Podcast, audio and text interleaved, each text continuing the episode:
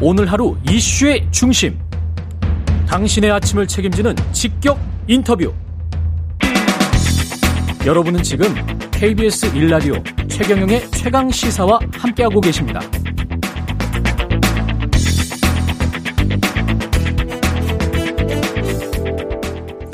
네, 정부와 여당이 어제 첫 당정 협의 갖고 소상공인 자영업자 370만 명에게 1인당 최소 600만 원의 방역 지원금을 지급하기로 결정했습니다. 최소 600만 원, 33조 원 플러스 알파의 규모 추경안입니다. 국민의힘 성일종 정책위 의장 전화로 연결돼 있습니다. 안녕하세요. 아, 아직 전화로 연결 안 돼 있습니까? 음, 전화 연결이 아직 안 돼 있는 것 같습니다. 33조 원 플러스 알파 규모의 추경안 오늘 국무회의 거쳐서 내일 국회에 제출될 예정이고요. 그리고 여쭤볼 내용들이 많죠. 집권여당의 정책위 의장이 되셨고 소상공인 자영업자 문제뿐만이 아니고 이제 가장 궁금해 하시는 게 또 부동산 세금 문제, 뭐 물가 물가 이야기도 좀 많이 여쭤봐야 될 것 같고요. 지금 연락을 하고 있죠? 음, 예. 연락이 된 것 같습니다. 전화 연결이 아직 안 됐네요. 예. 성일종 정책위 의장이 대선 전에 뵙고 지금 처음인 것 같은데 처음에 이렇게 또 다시 대선 끝난 다음에 한 두 달 만에 만나 뵙기가 이렇게 힘드네요. 전화 연결이 어떻게 돼가고 있는지 예 전화 연결 됐나요? 네, 됐습니다. 송일종 의장님 안녕하세요. 예, 안녕하십니까? 예, 전화 연결이 잠깐 안 돼서 제가 약간 당황했습니다. 예. 그 대선 끝나고 지금 처음으로 전화 연결 드리는 것 같은데 일단 축하드리고요. 예, 감사합니다. 예, 예 집권 여당의 이제 정책위 의장이 되셨고 어 책임도 어, 어깨도 무거우실 것 같고 소의 각오부터 좀 말씀해 주시죠. 어 정권이 뭐 공수가 이렇게 교대가 된다고 하는 것은 국민들한테는 바람직하지요. 어느 네. 한 정권이 잘못하면 심판받는 것이고요. 그래서 저희가 이제 또 5년을 어, 탄핵 이후에 다시 맡겨주셨는데 정말 국민들한테 어, 열심히 일하는 정당이 되겠고 또 약자를 위한 정당이 되겠다. 그래서 힘들고 어려운 분들 우리 국민들 손잡아드리고 또 억울한 거 있으면 풀어드리고 음. 또 눈물 흘리는 국민들 계시면 눈물 닦아드리는 그런 정당이 되도록 열심히 하겠습니다. 예. 그 2차 추경안 그 논의를 했고요. 어제 당정 첫 회의를 해서 600만 원 플러스 알파 손실 보상금 최소 이제 600만 원 각 업종마다 그러니까 사업장마다 600만 원은 지급을 하겠다. 이런 이야기죠. 네, 그렇습니다. 그 이번 추경은 어, 윤석열 대통령께서 대선 기간에 약속하셨던 것들을 이행하신 그런 큰 의미가 있고요. 예. 또 이번에 추경은 어, 코로나19로 인해서 소상공인 자영업자들을 비롯해서 많은 국민들이 피해를 보셨는데 이 피해 계층에 계신 분들한테 회복과 희망을 드리는 추경이다 이렇게 보시면 되겠습니다. 그래서 어, 지금 현재 600만 원 플러스 어, 알파 이렇게 얘기를 하셨잖아요. 예. 그래서 예. 큰 규모부터 보시면은 원래 대통령께서 50조 원을 만들어서 어, 이렇게 지원할 수 있도록 하겠다 이랬는데 이번에 한 것은 50조 원 플러스 알파입니다. 아, 그래요? 예, 그렇습니다. 예. 50조 원에서 조금 더 늘어난다 이렇게 말씀을 드리고요. 예. 그러면 그 내용이 어떤 거냐 이렇게 물으실 텐데 우선 소상공인 자영업자 370만 명의 이 분들한테 손실을 본 분들 조금이라도 음. 손실을 봐야 됩니다. 그 손실을 본 분들한테 어 먼저 100만 원, 300만 원을 드렸잖아요. 예. 그래서 이번에는 일괄적으로 600만 원을 어 드리게 됩니다. 그리고 이 600만 원 플러스 알파 조금 더 받으시는 분들이 계세요. 예. 이런 분들은 매출액이 한 40% 어, 이렇게 감소를 하신 분들이거나 방역 조치 대상 기업들인데 음. 여기에 빠져 계셨던 분들이 있어요. 예. 여행업이라든지 그렇죠. 공연 전시업 예. 이런 분들을 이번에 더 추가해서 좀 넣어달라고 요청을 했고요. 아. 그리고 이제 두 번째로는 어 손실 보상률입니다. 지금 예. 작년 7월에 손실 보상법이 통과가 됐잖아요. 예. 예, 그래서 법이 통과됐는데 이 보상률이 90%였던 것을 100%로 올렸고 음. 어 기본으로 50만 원씩 드리던 것을 100만 원씩 올려서 이렇게 그 드릴 수 있도록 요청을 했고요. 또세 음. 번째로는 사각지대에 계신 분들이 계세요. 법인 택시, 전세 버스, 예. 노선 버스, 예. 예. 음, 보험 설계사라든지 어. 문화예술인 이런 분들한테 좀 혜택을 좀 드려야 되겠다. 왜냐하면 이분들이 그렇죠. 승객이 감소하거나 공연을 못하고 또 예. 보험을 모집을 못해서 피해를 많이 보셨어요. 예. 그래서 이분들에 대해서 지원을 좀 해야 되겠다 요청을 했고 또 225만의 취약계층에 계신 분들이 계십니다. 음. 그래서 긴급 생활 생계 지원 자금이다 그래서 예. 75만 원에서 예. 4인 어, 가족 75만 원에서 100만 원 사이를 좀 더 드렸으면 좋겠다 해서 음. 꼭 드려야 될 돈들이지요. 그래서 지원을 해, 했고요. 또 물가 상승으로 인해 가지고 굉장히 어려움을 겪고 계신 분들이 계십니다. 예. 그래서 농업인들이 비료값이 상승했고 사료값이 상승해서 굉장히 고통을 겪고 계세요. 음. 이분들에 대한 지원 그리고 전에 산불이 나가지고 피해 받으셨던 해당 지역에 계신 분들에 대한 이러한 추경이 되겠습니다. 그렇군요. 아, 굉장히 광범위하네요. 제가 쭉 예. 들어보니까. 근데 370, 예. 예, 370만 명이 꼭 손실을 봐야 된다 이렇게 말씀을 하셨는데 그 손실이라는 거는 그 기준이 어느 해인가요? 2019년인가요? 2020년인가요? 그렇습니다. 코로나가 나고 나서 예. 그 이후에 손실 본 분들에 대해서는 예. 이번에 600만 원을 더 드리는 것이죠. 그런 손실의 기준이 뭐냐? 국세청에 자료가 다 있습니다. 자료가 있으니까 그 기준 그렇습니다. 가지고. 예.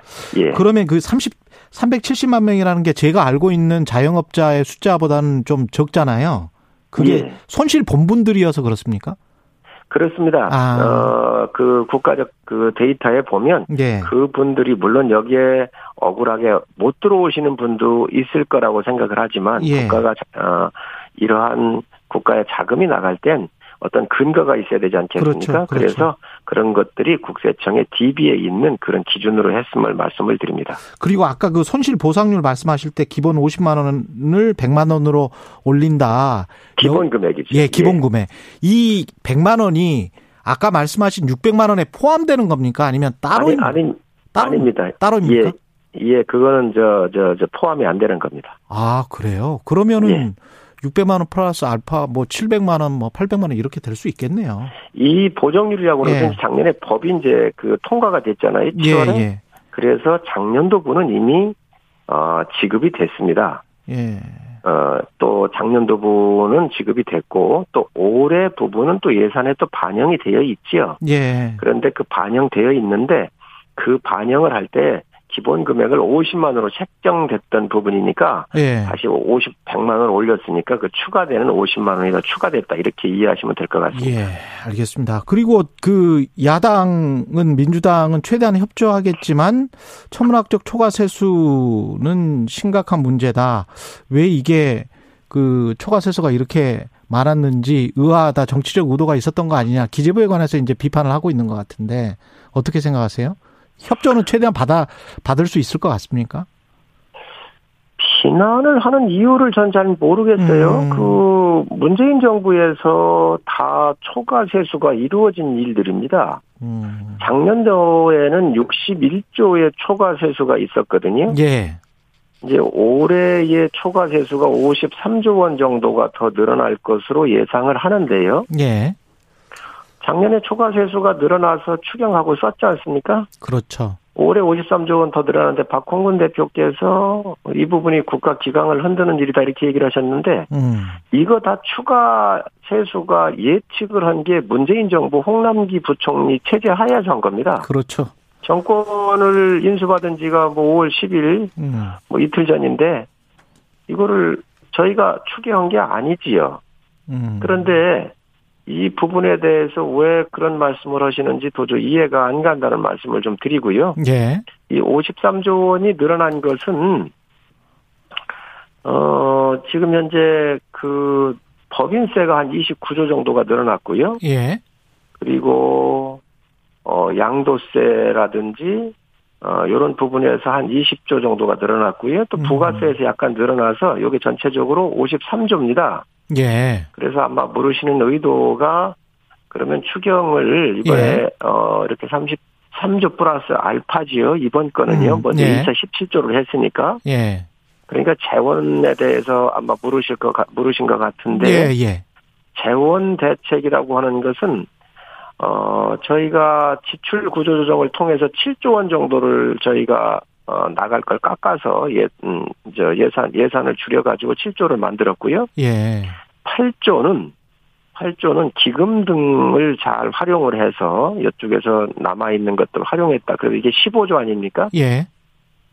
나머지는 53조에 이제 추가 세수가 들어왔기 때문에 음, 음. 그 부분에서 저희가 쓰게 된 겁니다. 그런데 거기서 한 23조 정도는 또 법으로 정해져 있는 지방 교부금이라든지 교육 교부금 같은 경우가 있잖아요. 예. 그래서 그쪽은 아주 법적으로 그렇게 53조 중에서 23조는 이렇게 나가는 돈이니까 제외하고 나머지 돈에서 33조 플러스 알파를 만들었고요. 그러고 나니까 음.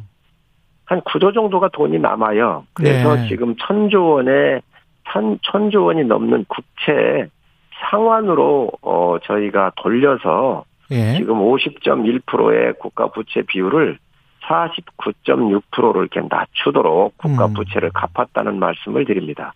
오히려 돈이 남아서 국채를 갚았다. 예, 예 갚았다. 추가 세수가 들어왔기 때문에 음. 나머지 빨리 갚아서 국가의 재정 비율을 어, 부채 비율을 좀 낮춰야지요. 지금 있는 돈이네요. 그러면 이게 그 이제 예, 그 저 세수가 더 들어왔기 때문에 예. 저는 살림을 가능하면 음. 좀 아껴서 쓰고 예. 미래 세대를 위해서 국가의 부채비를 줄이는 게 맞다고 생각을 합니다. 예. 이 추경을 한 53조를 그러면 언제 지급은 어떻게 되는 거죠? 자영업자들에게? 어, 네, 지금 이제 그 여야 예결위 간사끼리 협의를 좀 했고요. 예. 어, 여러 가지 과정을 거치겠지만 19, 20일 날 19, 20일 날 예, 19, 20일에 이제 현안 질의를 이 추경에 관련된 예결위가 열려서 질의까지 하는 것까지 의사 일정이 합의가 된 거로 알고 있고 그 이후의 일정은 다시 또 협의하게 될 겁니다. 아, 그러면 혹시 지방선거 이전에라도 자영업 하시는 분들이 받을 수 있나요? 가능하면 빨리 하루라도 시급한 사항 아닌가요? 네. 지금 이 현장에서 일하고 계신 분들이 굉장히 어려우시기 때문에 어 저는 하루라도 빨리 드려야 된다고 보고 음. 또 민주당도 여러 차례 추경을 할 때 하루라도 빨리 한다라고 하는 늘 스탠스를 가지고 있었습니다. 그렇기 때문에 음. 어, 아마 민주당이 가, 가려고 하는 방향하고 똑같은 거 아닌가 생각을 합니다. 예. 그 물가에 대한 걱정은 많은데 이 추경 돈이 좀 풀리는 것과 물가는 아무 상관이 없을까요? 어떻게 보십니까? 왜요? 이 시장에 음. 그 돈이 많이 풀리면 예. 물가에 영향을 주지요. 그렇지만 예. 지금 이 코로나로 인해서 또 정부에 의해서 어, 방역 조치가 내려졌고 음. 협조하셨던 많은 분들이 피해를 보고 예. 바로 회복과 희망을 드려야 되기 때문에 이 물가보다도 더 피해 계층에 대한 지원은 더 다급한 일이기 때문에 서두르는 게 맞다고 생각을 합니다. 그 지금 정부의 부동산 정책에 관해서 관심이 많고 기대도 많은 것 같습니다. 사람들이 그 세금이나 뭐 이런 것들은 어떻게 지금 방향을 잡아가세요? 종부세, 양도세 뭐 이런 것들. 아직 당정 간에 이 부분에 대해서 협의가 된 거는 없습니다. 예. 예, 없지만 지금 말씀 주시는 의미는 양도세나 종부세의 방향이 어떠냐 이렇게 예, 예, 예. 물으시는 거잖아요. 예, 예. 어, 이 부분에 대해서는 지금 현재 특히 종부세에 대해서 종부세에 대해서 물으시는 것 같은데 종부세는 여든 야든 주택을 한 채 갖고 이런 분들이 많은 세금을 내고 있기 때문에 음. 또 지금 중과가 되어 있는 부분이 있어서 이 부분에 대해서는 어 하여튼 좀 우리가 그어 세에 대한 부담을 좀 낮춰보자라고 하는 쪽에 여야가 방향성은 같은 것 같습니다. 여야가 방향성 같다. 종부세 예. 관련해서 양도세는 예. 어떻습니까? 다주택자에 대한 양도소득세 이게 중과하는 게 1년 이제 한시 유예가 실시됐잖아요. 그렇죠? 그렇습니다. 예. 1년 정부에서 한시적으로 어 이게 이제 유예가 됐는데요. 음. 어, 이 부분에 대해서도 이 부분은 이제 부동산 시장하고 다 연결돼 있는 거 아니겠습니까? 예. 그래서 어, 점진적으로 어, 이 세율들은 여든 야든 이게 좀 낮춰가는 방향으로 어, 방향성은 일치를 하고 있는데 예. 이 부분에 대해서는 하여튼 그 가장 중요한 것이 부동산 시장의 안정과 연관이 되어 있기 때문에 그렇죠. 예, 그 부분은 앞으로 좀 면밀하게 검토를 하면서 음. 어, 협의를 해야 된다고 생각을 합니다. 부동산 시장 그 원희룡 국토부 어, 장관 후보자도 그 이야기를 했었는데 하향 안정화가 목표고 지금 부동산 시장의 상황을 어떻게 보는지도 당정이 어떻게 보는지도 참 궁금하긴 해요. 상당히 이제 조심스럽게 지금 접근을 하시는 것 같은데 이게 어떤 어떤 전문가들은 급락할 가능성에 관해서까지도 이야기를 하고 어떤 사람들은 상당히 긴 기간 침체기를 겪을 수 있다. 가격적인 측면에서 그런 이야기를 하기도 하고 그렇게 본다면 그냥 어 하향 안정화가 목표라면 좀 놔두는 것도 낫지 않을까 뭐 그런 생각도 들고요. 어떻게 보십니까? 세제를 낮추자, 세제를 그냥 놔두자는 말씀이시죠? 보유세 같은 경우에 이제 일종의 뭐랄까요?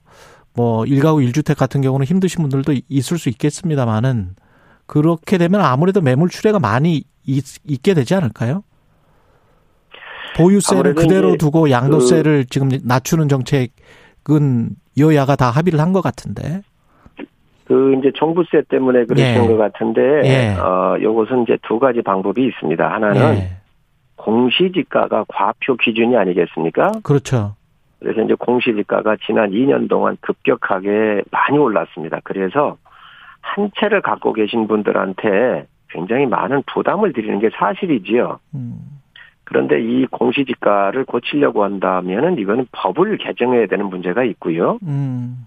또 하나는 공정 시장 가격 비율이라고 그래서 예, 예. 요게 이제 지금 현재 문재인 정부에서는 이 비율을 95%에서 100%까지 올리겠다. 이게 이제 문재인 정부의 맞아요. 예. 제시했었던 그 음. 방향성이었거든요. 예. 근데 요거는 시행령으로 좀 조정을 할 수가 있기 때문에 아. 이 공정 시장 가격 비율을 95%에서 예를 아. 들면 90%로 낮춘다든지 음. 또뭐 85%로 낮춘다든지 이런 것들은 시행령에 의해서 시장 상황을 보아가면서 음. 그 부분들은 조절할 수가 있습니다. 그러나 알겠습니다. 이 부분에 이 부분에 대해서도 예. 여야가 방향성은 국민의힘 서일정 정책위 의장이었습니다.